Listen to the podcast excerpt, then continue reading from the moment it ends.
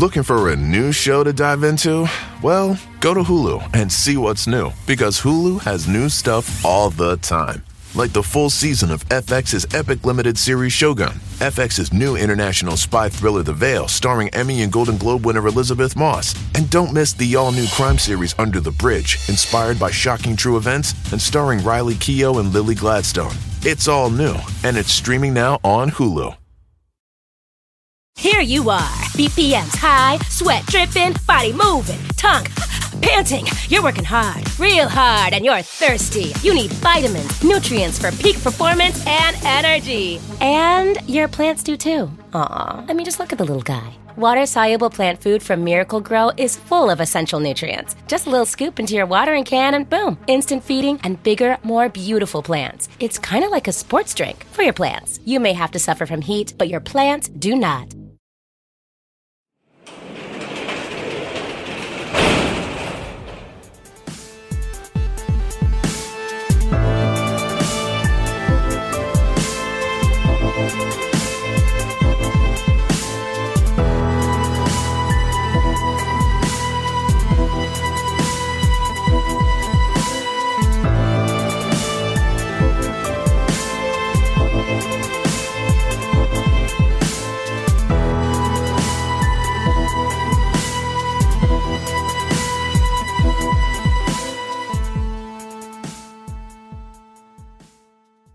Welcome to True Crime Garage. Wherever you are, whatever you are doing, thanks for listening. I'm your host, Nick, and with me, as always, is a man that knows when you come to a fork in the road, take it. He is the captain. Fork me once, shame on me. Fork me twice, never fork me again. It's good to be seen, and it's good to see you. Thanks for listening. Thanks for telling a friend.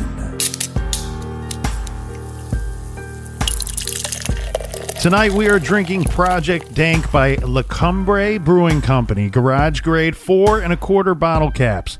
This is an experimental India Pale Ale summer edition, and it's very, very hoppy and delicious. This is for the hardcore hop heads out there that like to chew through their beers. La Cumbre says it's a project beer with a common theme, hop insanity. And this week's beer was brought to us by these crazy cats. First up, we have Taylor at Murray State University. A big shout out to Mark in Richland, Washington. Next up, we go down to Texas. We say hi to Aaron and Leander, and we also have Donovan and Granbury. And a big we like you did to Marissa and Bailey, Colorado. Let's give a cheers to my friend Elizabeth in Shreveport, Louisiana. And last but not least, a shout out to Reject and Steven up in Ottawa. Hmm. It's old Reject and the Captain show. If you want to help us out with next week's show, guys, go to true crime garage dot com and click on the donate button. And you only have a couple more hours to get your order in to get your hoodie. So check out the store page on our website. And that's enough of the business. All right, everybody, gather around, grab a chair, grab a beer. Let's talk some true crime.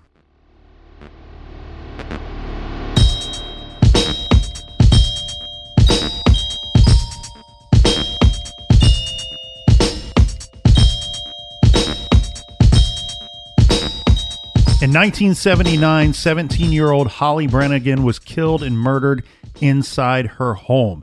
Now, throughout the years, Captain, there are still four very prominent theories regarding this case. And I think we should take this time now to go through some of these. Now, while some of them are very general in thought, they may lead us to some more specific theories with inside each one. I've listed these in order of what I consider to be least probable to most probable. Okay, the first theory is a mob hit related to her father's work. Now, this one I put as least probable because I absolutely find that it to be a very ridiculous theory. I can't find reason for this to have even occurred, mm-hmm. to even be probable at all. I think the reason why this comes up is that we have a man that's doing pretty well for himself, doing well for his family, so there's a thought that there's money there, money involved, and his company that he works for is based out of the New Jersey area. So I think what we have here, Captain, is just some creative minds, uh, or either maybe lazy minds, coming up with a theory that doesn't really seem to hold any weight. Well, not so fast, because he's in concrete Correct. Mm-hmm. Correct. So, so leading to the idea that he's involved, and, and this is a industry, construction, hugely connected to organized crime. And so possibly what they're thinking is Holly called to see if her dad was available. So possibly somebody that was there to see her father, mm-hmm. then takes her out, and then that the supposed accident with the brother, mm-hmm. that could be mob related. And then where was that power washer? This guy is poison. The guy that owns the power washer is poison. So if you connect them all, mm-hmm. you could put them all under the umbrella of some kind of mob hit. It just seems to, when I specifically look at the situation with Holly, it just seems to me to be a very strange, quote unquote, hit.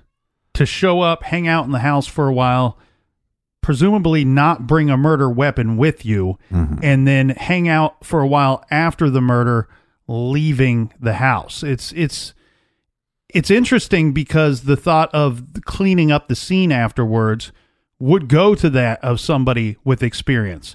The problem I have with it is it seems to me that this person, that the killer spent uh, an extraordinary amount of time inside the home during the committing of this murder and afterwards. Mm-hmm. And that to me doesn't seem to be very quote unquote professional, as is using a weapon found inside the home. Again, maybe the perpetrator was trying to wait for the brother to come back home.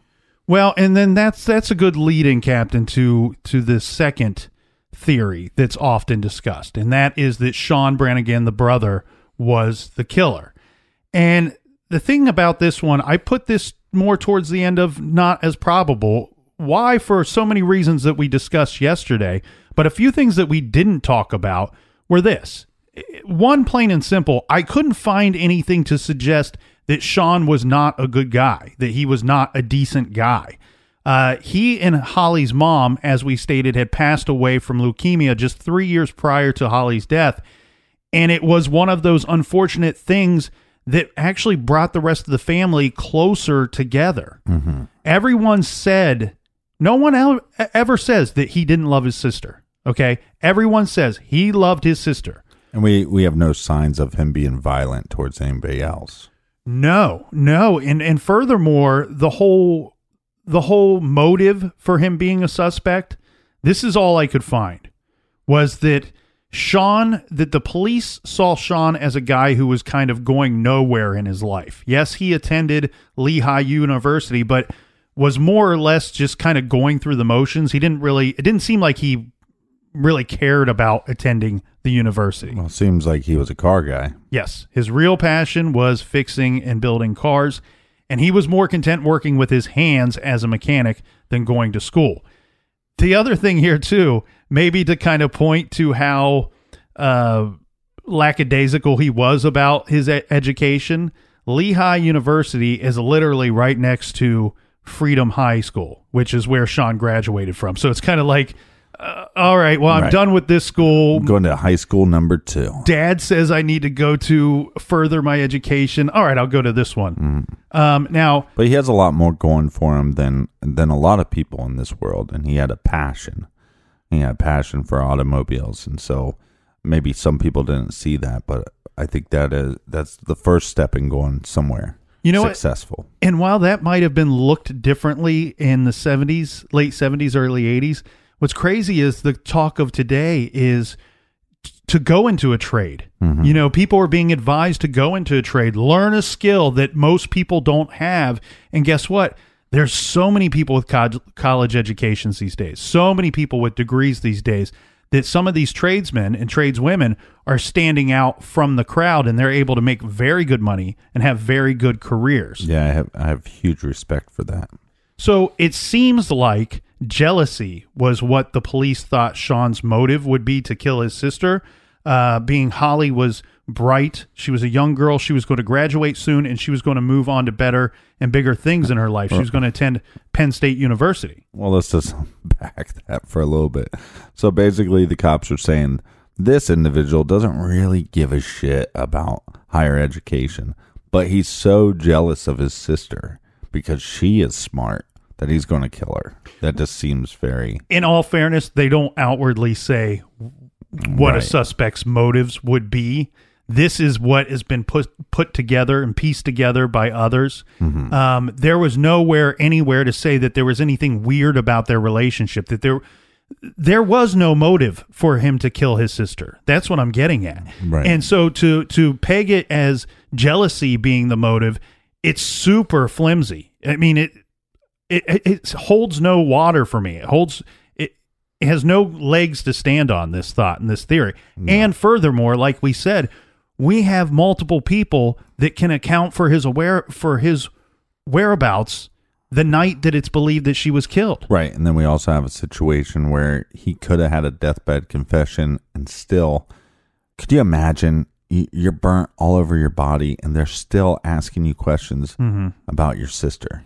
This is, this is how you're going to leave this earth. Well, and I think two things on that. One, I think it does point out to how much the police might have thought of him to be a suspect. Mm-hmm. Because when he arrives at the hospital, I believe they only gave him like a twenty percent chance of living. Mm-hmm. And so the police, and this is not an uncommon tactic. This is not an unpracticed tactic. This happens a lot. When you have somebody that you consider to be a suspect, or maybe he at least has some information that before this accident he wasn't willing to give you. Right. And so you show up and you question the guy, and he has nothing to say there. He has nothing to provide you with. He didn't kill his sister, and he doesn't know who did. All right, so the first theory is, is possibly some kind of mob hit. The third theory would be possibly that Sean was the murderer. So what is theory number three? Those first two are a little more specific than these next two, but we can get into this further as we go. So the next theory would be that an unknown attacker was Holly's killer. And this theory I do think is possible, although there was no forced entry. So maybe the, the murderer posed as somebody that she would open the door for, maybe mm-hmm. a utility worker or a police officer or as a friend of her father's, as you pointed out. Right. There weren't any reports of any vehicles spotted in the area at the time of the murder. When Holly called her dad's office, she was not panicked or concerned, according to his secretary. So did someone pretend to be invited there by her father? Right. You know, hey, I'm here to see your father, like you suggested, and, oh, he's not here? Well, I'm going to have to call him. Okay, go ahead and call him. Right, or I'm here to do work on something, um, and then she would say, I, I need to call my father to see if this is okay. But I think that was a ruse. On, on some level, uh, that's the only reason why the, the phone call makes sense, mm-hmm.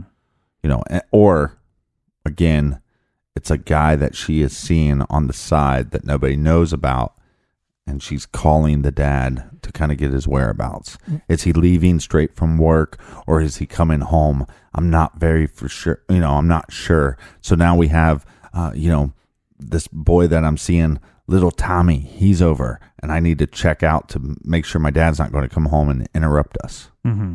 Well, that would that would be the next theory, but sticking to this one for a second here, the thing that I have to wonder about is, so Richard's coworkers would know, likely know, that he would be out of town that night. Mm-hmm. They may not know about Sean being gone or even know that Sean exists. We don't know. Mm-hmm. But what I'm getting at well, is... Well, you would assume that that maybe they would know because we just had a death in the family. Mm-hmm. And normally when there's the death in the family, then people start talking, oh, it's so sad. Now now this guy has to raise his, his daughter and his son.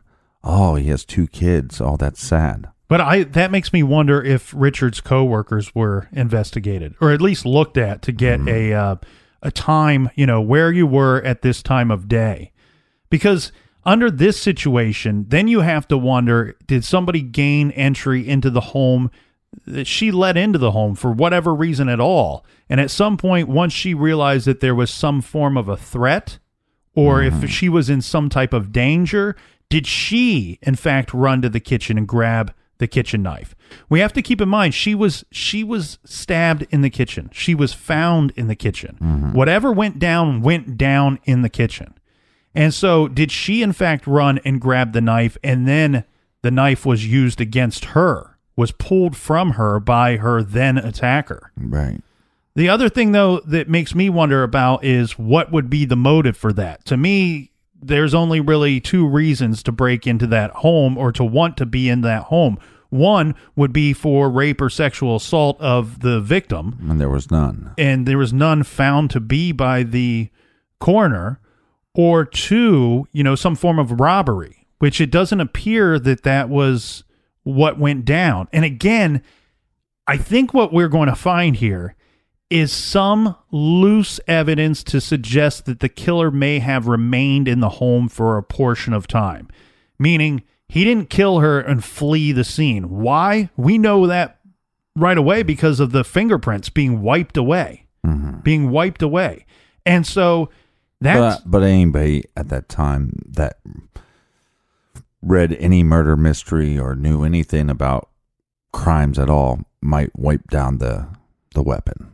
Correct. I, I get that. But at the same time, Captain, what I'm getting at is if if she was were to be, if this was an unplanned murder that went down during the course of the attempt of committing another crime, mm-hmm. often, often we see a very high probability that the individual flees the scene quickly after the attack on the on the victim. Right. The other one, uh, which is also very possible, is known attacker. Okay. Right. And this does not necessarily mean that she knew the attacker extremely well or had been intimate with this person. Mm-hmm. Um, but I think what this goes to and where this leads to be maybe the most probable is the fact that there is no sign of forced entry into the home, one. And two, when she goes back to the phone and tells her friend, hey, you know, somebody's here, I'm going to have to call you back. She doesn't seem to be threatened by this person, one. And two, she doesn't seem to not know. You know what I mean? It, it seems, I think there would be different words that would be had if she did not know this person, mm-hmm. right?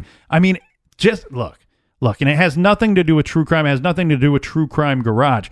But if I'm in a conversation too long with somebody that was standing at my front door, it's it's a little strange. I find it a little odd. You're a talker, though. Okay, but regardless, it, it seems to me if if somebody's there, there there's a reason for them to be there. Mm-hmm. There's a reason why we are engaged in that conversation. And nine times out of ten, it can either go down, it should go down very quickly. Mm. So let's get into this a little bit, because there are some people that have become suspects over the years, okay? We've already gone through her brother, and I don't think there's any reason to discuss him anymore. Yes, there are questions about his death. Was it an accident? Was he murdered? Right. It looks to be an accident. But there were some individuals that were investigated throughout the years. Well, the, okay, I'm just I want to bring this up about the about Sean's death. Mm-hmm. Is it's as simple as a faulty uh, switch on a power washer. Now, I don't know much about these investigations, but I'm assuming that technology has advanced a lot further mm-hmm. now in investigating arsons or any type of fire, that we would know for sure if that faulty uh, switch had anything to do with the fire. We right. know that now, but back then, I just wonder, as they're doing the investigation, they figure out there's a faulty switch on this power washer, but that might not have had anything to do with the fire. Just that information could change the whole perspective on Sean's death for me. Right. So sticking to the thought and theory of the murderer being someone that was known to Holly. Right. Was, all right, let's get into this. It's a little more specific here, okay? There is a thought, and there has been an existing rumor that Holly was supposedly into older men as well as guys her own age. Now, some believe that she was possibly seeing an older man, his name being George Wilson. So this is how this story goes. After Holly's murder, detectives went through her diary trying to find anything of relevance. They kept finding mention of someone listed as simply thirty, the number thirty, three zero. So someone listed under the possible code name of thirty.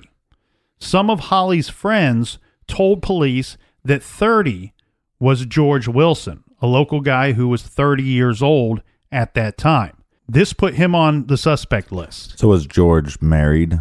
Okay, I, my notes here don't indicate that he was. I seem to recall seeing something that he was married, but again, in all honesty, I don't have that information here, or either it wasn't provided. Right. Okay, but here's what I want to be very clear about regarding George Wilson.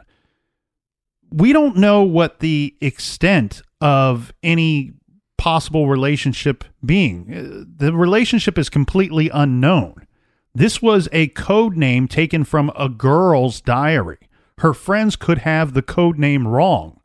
You know, so we don't even know if they, in yeah, fact... They could, but it's highly unlikely, I, I believe. I mean, if she's saying, hey, I'm... If she's writing about this guy multiple times in a journal, she's calling him thirty. You ask multiple friends, who's this thirty? They say it's George.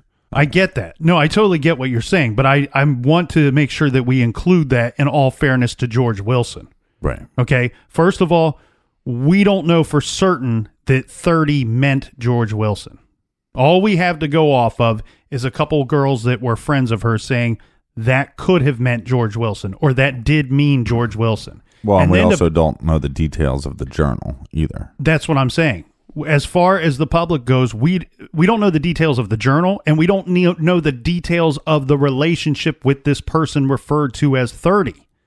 As far as we know, Captain, it could be as something as innocent as she liked this guy, and he didn't return, he didn't have the same feelings. Right. You know, maybe she flirted with him on several occasions and mentioned that in her diary, but he never he never pursued a relationship with her or had no interest in it. And or it could be the exact opposite. It could be a full-on relationship between her and this person named thirty. The thing that I could find, though, and I don't have the full details of this information, but it seems that the alibi for Mister Wilson was confirmed, that that information was vetted and it checks out. Plus, we also have to keep in mind, there does not seem to be any physical evidence tying him to the murder scene. Well, the father would have this journal. So it's like, I think if you're trying to get answers, especially this many years later, he could release some of the pa- passages in this journal, mm-hmm. so we can get clearer vision of what was going on in her life at the time. Unless once he provided that to police, they have kept the journal all of these years. True. And but if they did have a relationship, then you also have to look at anybody else George was in a relationship with. And would this be a murder over jealousy? Or, hey, you need to stop seeing my husband. You know, that's a possibility too. Just, I mean, hypothetically, his wife comes over, knocks on the door to tell this girl, hey, leave my husband alone. Conversation escalates. Maybe, you know, Holly's saying, I'm not going to leave him alone. Mm-hmm. And then there's uh, attack. Because, I mean, this is a this is definitely a crime of passion, I believe. one hundred percent. We'll get back to this case right after this quick beer break.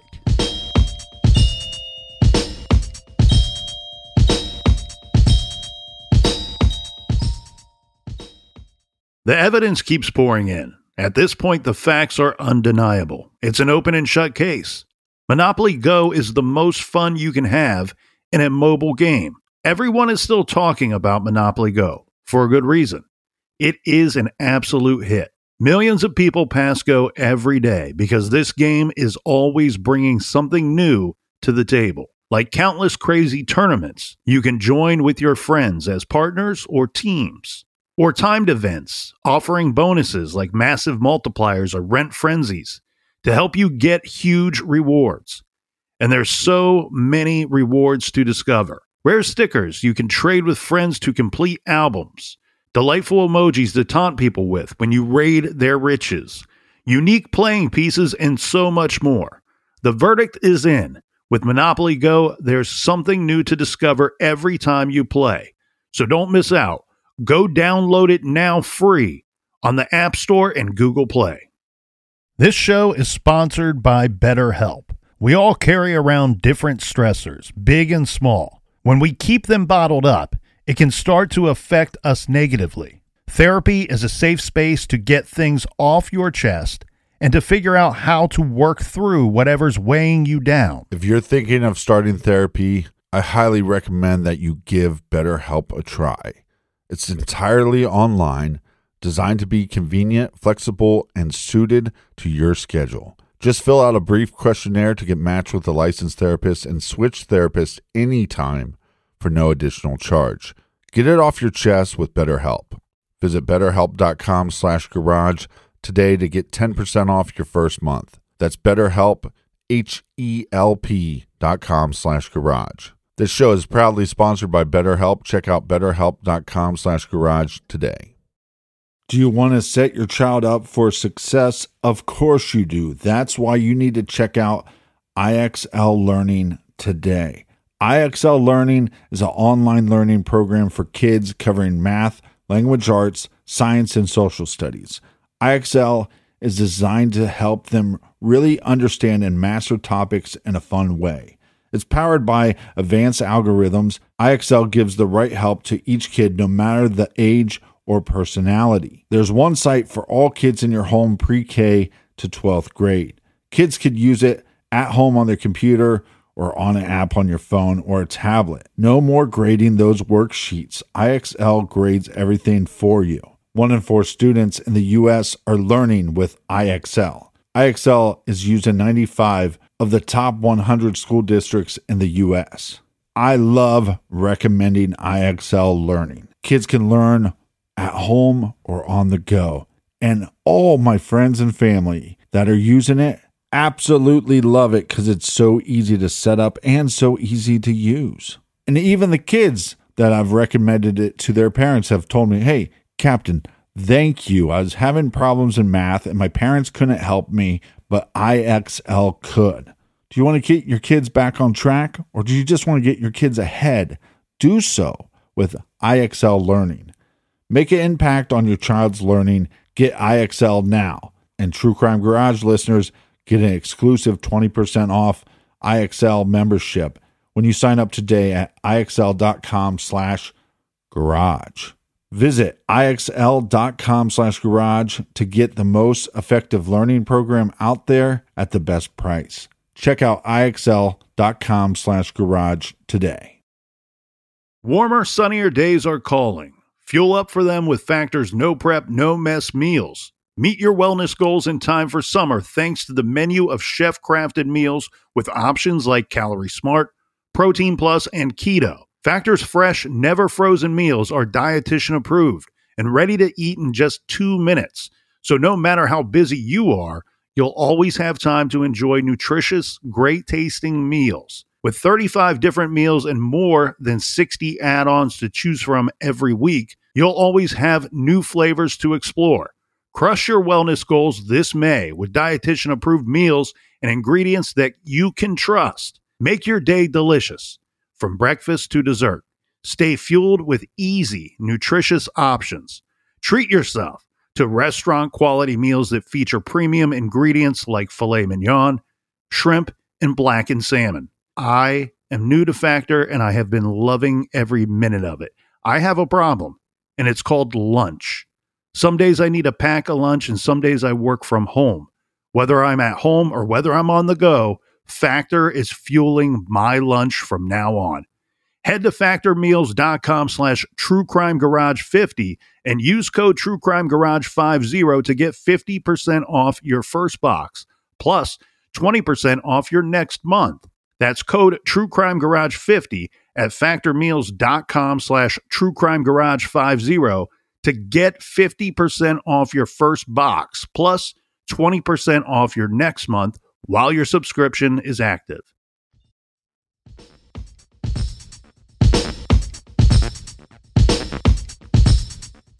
All right, cheers. Cheers to you, Captain. Now, staying on the thought that the possibility of the murderer being known to our victim, Holly Brannigan, we have to go into a slightly different theory, okay? This is someone still known to her, but somebody much different than George Wilson. And for this, we need to introduce a guy named David Eltringham, okay? He was a little bit older than Holly. Everything I could find, it seems like David was the same age as her older brother, Sean, and that the two of them had actually been friends or at least friendly with one another. Mm-hmm. Okay. And I've also been told that the Eltringham family was friends with the Brannigans, or at least, again, knew each other and were friendly. Right. So Sydney Eltringham is David's father.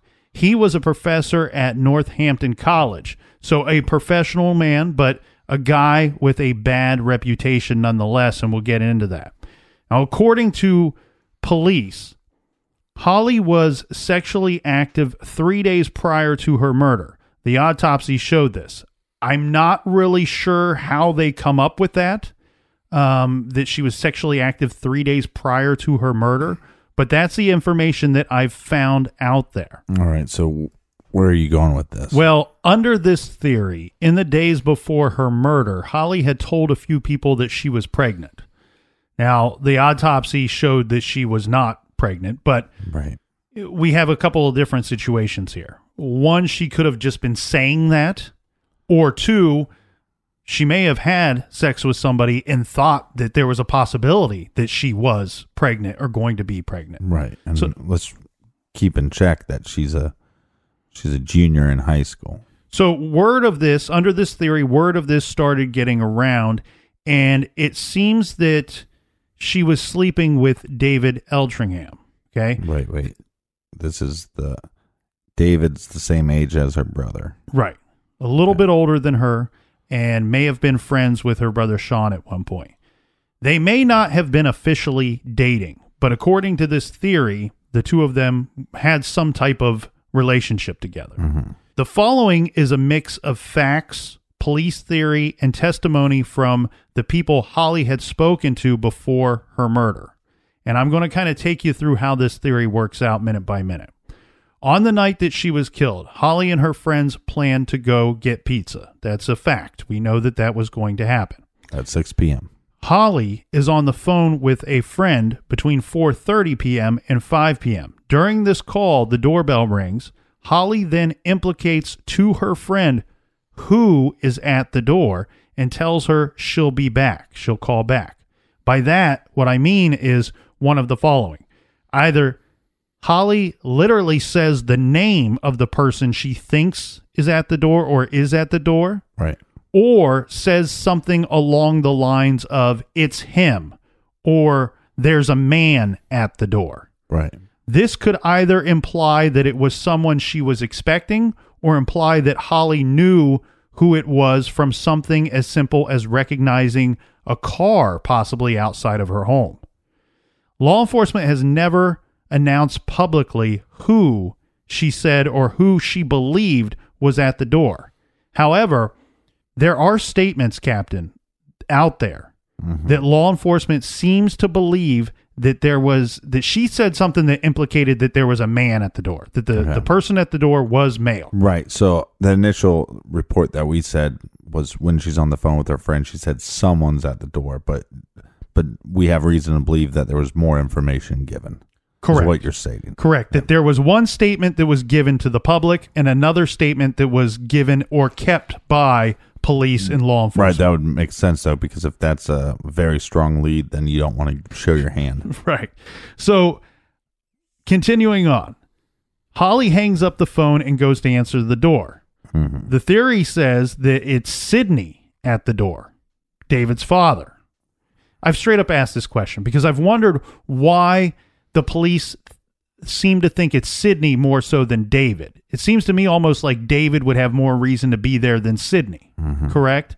And what I've been told is that something that Holly said to her friend or something that was later witnessed has led law enforcement to believe that it was in fact Sydney at mm-hmm. the home and not his son David. Very interesting. Apparently, under this theory, Sydney is there and he's confronting her about her being pregnant or the possibility of her being pregnant. Right, right. Because if she's pregnant, his son's life is over. Well, it's, it's at least going to change. And in, in his mind, it might be over. Right. That's what I mean. And so he's confronting her about being pregnant. And the thought is that he's trying to talk her into getting an abortion. Mm-hmm. He is worried that David is going to drop out of college because of this pregnancy. Mm-hmm. So during her talk with Sydney, Holly decides to call her father's office, but is told by the receptionist that her father already left for his meeting in Atlantic City. So, okay, so maybe he's like, call your father. I want to talk to your father. Right. Possibly. Okay. Well, but two things we, could happen under this situation. Yeah. So one, let's say the information that we saw is correct and the families did know each other. Okay. Once he's talking to Holly and he's not getting, he's not talking any sense into her, let's say, from what he wants to have happen. Right, right, right. Then he's like, well, okay, well, maybe we should get your father here and continue this conversation with your father. Mm-hmm. So she makes the phone call. Or you have the other thing of maybe this guy's a little bit of an angry dude and he's a loose cannon and he's starting to show signs that he's getting angry. He's raising his voice. The conversation's not going the way he wants to. So Holly decides to call her right. father. Can we can we dive into this guy's character a little bit more? Yes. So we, we will. Let let let me cycle okay. circle back to that, okay? Because I mean, you'd think like if it's a respectable father that they're just going to come in and maybe they just have questions. Hey, I heard there's this rumor that you're you're pregnant. Is that true? Is there anything we can do to help? You know what I mean? Like when you think of a a normal caring father, what they possibly would do. Right, one hundred percent. And that may be why Holly let him inside to the home mm-hmm. to have that conversation. And as I mentioned, this guy is a professor at a college, so he's a professional man. And even though we're going to see that he does have a reputation, the thing is, for to be a professor, regardless of your reputation, regardless of who you actually are, mm-hmm. to be a professor, professor, excuse me, you have to at least be able to carry yourself in a certain way for a certain number of hours each day, day after day after day, right? It's not that many, though. Okay. I'm just going to bring this point up because it would be a lot easier for you to be an alcoholic professor than it would be for you to be an alcoholic third grade teacher. Because, you know, a third grade teacher is going to get there in the morning and they're there from, let's say, eight to three or whatever. Mm-hmm. Where a professor is going to have constantly has a lot of different hours. And then the hours that they're not teaching, they're in their office. But it's a lot less hours than most teaching professions. Does that? I'm, I'm no, I get it. What you're saying. I'm saying this is a guy that's been able to hold a professional job um, where he would be scrutinized by supervisors and, and other people, uh, his peers throughout the years. Well, I'm just basing this off of, I had a professor that was a cokehead and it took, I don't know, over ten years, over fifteen years for them to find reason to fire him. Mm-hmm. That's, that's all I'm saying. At some point during this conversation between Holly and Sydney, it gets increasingly heated. This was a man with a short fuse. There's there's a door that leads outside in the kitchen. Mm. And it's theorized that that's where Holly either tells this person to leave, who then picks up a kitchen knife, or she is attempting to leave through this door, and he picks up a kitchen knife and right. stabs her um, out of rage. And as we know, it was truly a, bu- a brutal attack, with the edge of the knife snapping off in Holly's back. She's stabbed fifteen to eighteen times. They're deep, fatal cuts, and she has a few other injuries that are considered to be defensive wounds, or, mind you this, if she's tacked, attacked one hundred percent from behind and falls hard to the ground, to the floor, mm-hmm. those, what might be thought of as defensive wounds, could be her falling to the floor. At this point, Holly would be dead. And Sydney is a family friend, let's say. He knows their mom has passed away. And from the phone call, he may know that the father is in another city. mm. that he's already out of town. So this may lead him to believe, or have reason to believe, that he has ample time to clean up the scene, to wipe off his fingerprints, and to pick up any evidence that he may have left at the scene. And he does so. Well, and if somebody comes in on him, he could just be like, I found her. Mm-hmm. I stopped by for whatever reason. I found her. You know what I mean? If you're a family friend. Right. But you're, you're still going to have a lot of questions to answer if you're there alone with a murdered girl. No, I understand that. I'm just saying that that would be a plausible explanation. Somebody has to find her. Let's go through this, because this part is pretty interesting here. So the same friend, same friend that had uh, was on the phone before tries to call back and is receiving the busy signal. Okay. Mm-hmm. The house phone stays off the hook until Holly is discovered the next day. So anybody calling during that time is going to get a busy signal. I actually think that there there's some people that theorize that the phone remained off the hook the entire time. That, remember, she was on the phone in her, her bedroom, and then she ends up picking up the kitchen phone to say, hey, I'm going to have to call you back. And for some reason, she failed to ever return to her bedroom and hang up that phone. There's nothing released publicly from law enforcement to suggest that the that her bedroom phone remained off the hook. The reason why you're getting the busy signal is because we do know from the crime scene report that the kitchen phone was off of the hook. Right. There's a chance that she was attacked and killed in the kitchen, and then the killer decided, for whatever reason, maybe to have her body go undetected for a further amount of time, I'll just take the phone off the hook. People right. people might call and think, oh, well, she's home or somebody's home. Everything must be fine because somebody's talking on the phone. Right. Or or just didn't think about it and, and took off. So then remember, we have the friend that shows up. Her friend Sally goes to pick her up to go out for pizza around six, maybe as late as six thirty, but they believe it to be about six o'clock. She goes, no one answers the door. So she decides to go around to the back of the house and try the kitchen door, but gets a, quote, weird feeling, end quote, and leaves without going up the stairs or going and knocking on the back door. Mm-hmm. So while publicly, the publicly known statement of Sally having a magical weird feeling has been told that kept her away from the house, there's a chance that that is not true, that there was no magical weird feeling. There's a chance under this theory, and what this theory believes is that she saw something, something that made her want to leave the house. Mm-hmm. Now, some say that she could have seen a car in front of the house, and some people say that maybe once she went to the back of the house, that she saw a person moving inside of the home. So the car, under this theory, would have to belong to the Eltringhams. So she could have thought one of two things. Either the car was there because David, who has some kind of relationship with Holly, mm-hmm. is inside, and she doesn't want to disrupt anything, you know, her her friends in there with her guy, right? right. Or a little oinky boinky. Or know. She sees the Eltringham car in the front of the house, goes around to the back, and the person that she sees through the window is not David. Mm-hmm. She may not even recognize this person. She may just say it was an older man. Right. So basically, the police have two witnesses, an eyewitness, possible eyewitness, and an ear witness.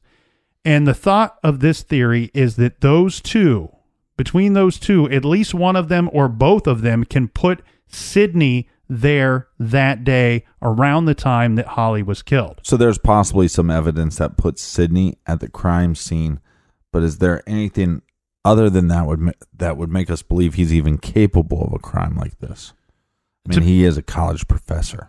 To be perfectly honest with you, there's no strong indicators that would say this guy is likely to commit murder or to have been involved in Holly's murder, other than just that kind of mix mash of what I just gave you of facts and theory, police theory, that does include some testimony uh, regarding Sydney in that whole theory. Now, earlier you asked about his background.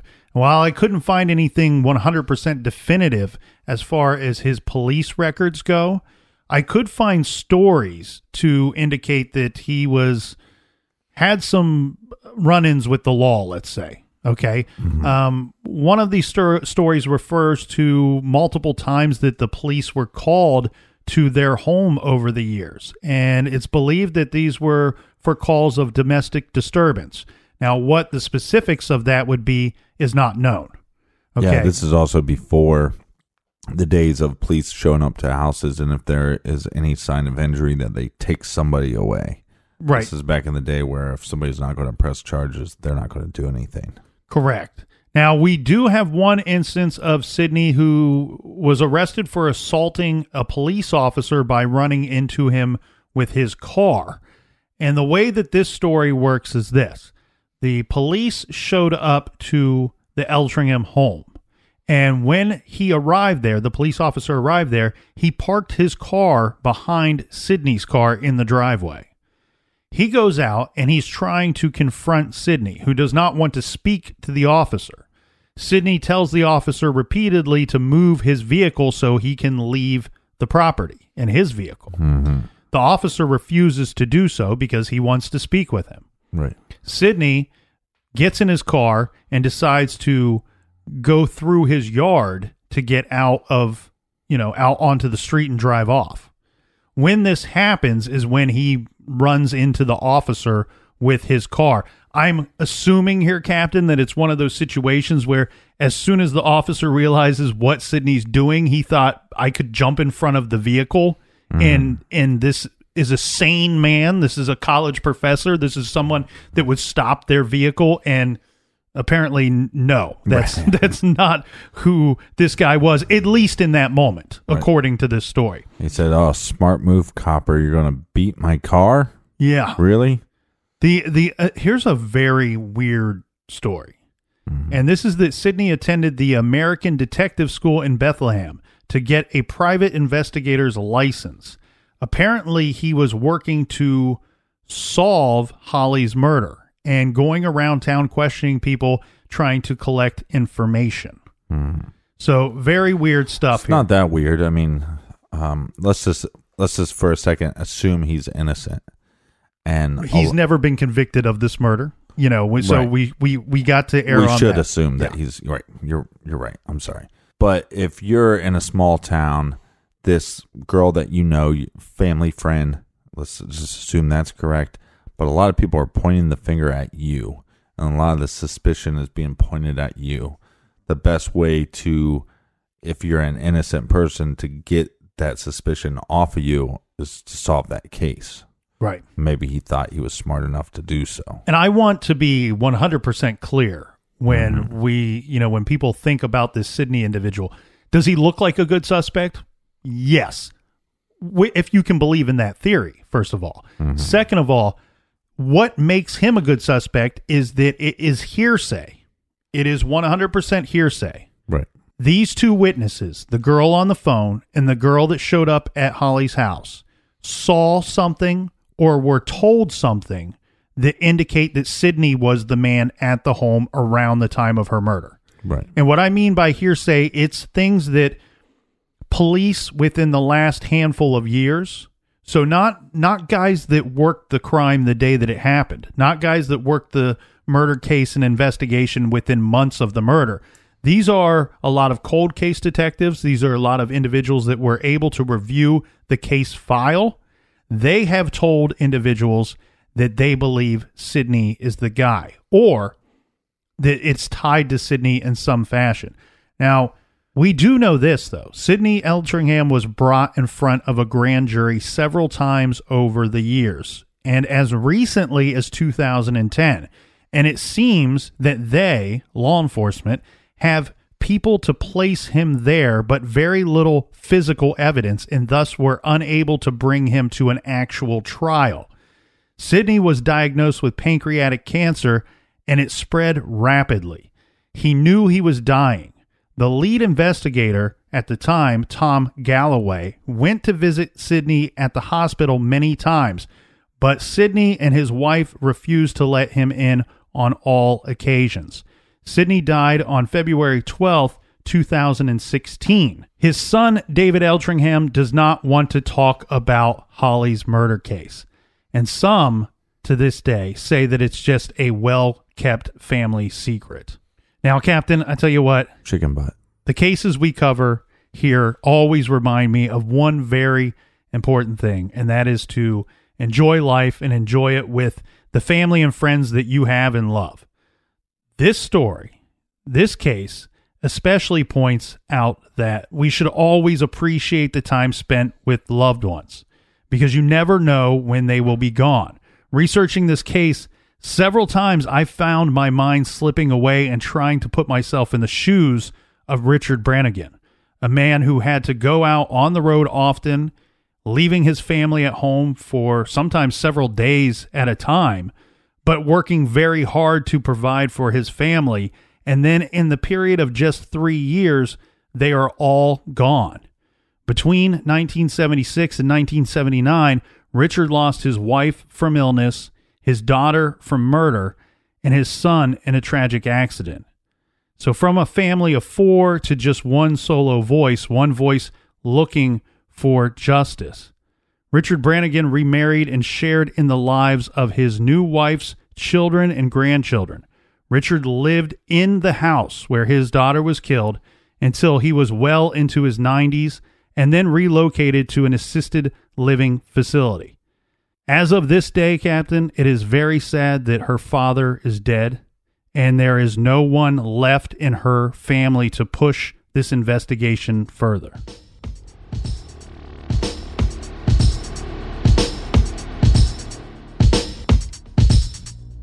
All right, thanks for listening. Make sure you tell your friends. Make sure you tell your mother.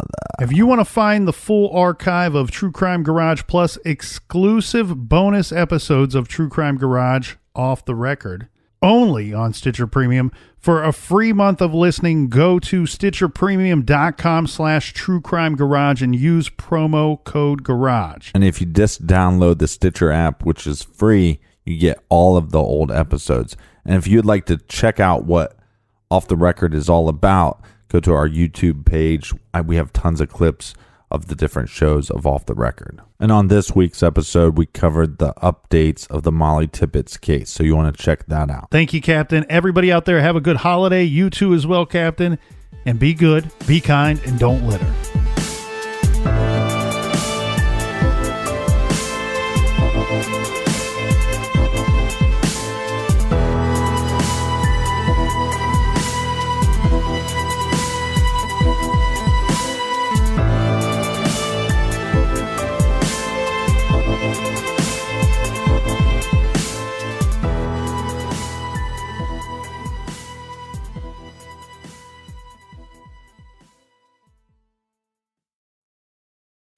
Hi, it's Martha Stewart.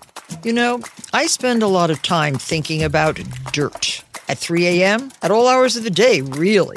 What people don't know is that not all dirt is the same. You need dirt with the right kind of nutrients. New Miracle-Gro organic raised bed and garden soil is so dense, so full of nutrient-rich, high-quality ingredients. Miracle-Gro is simply the best.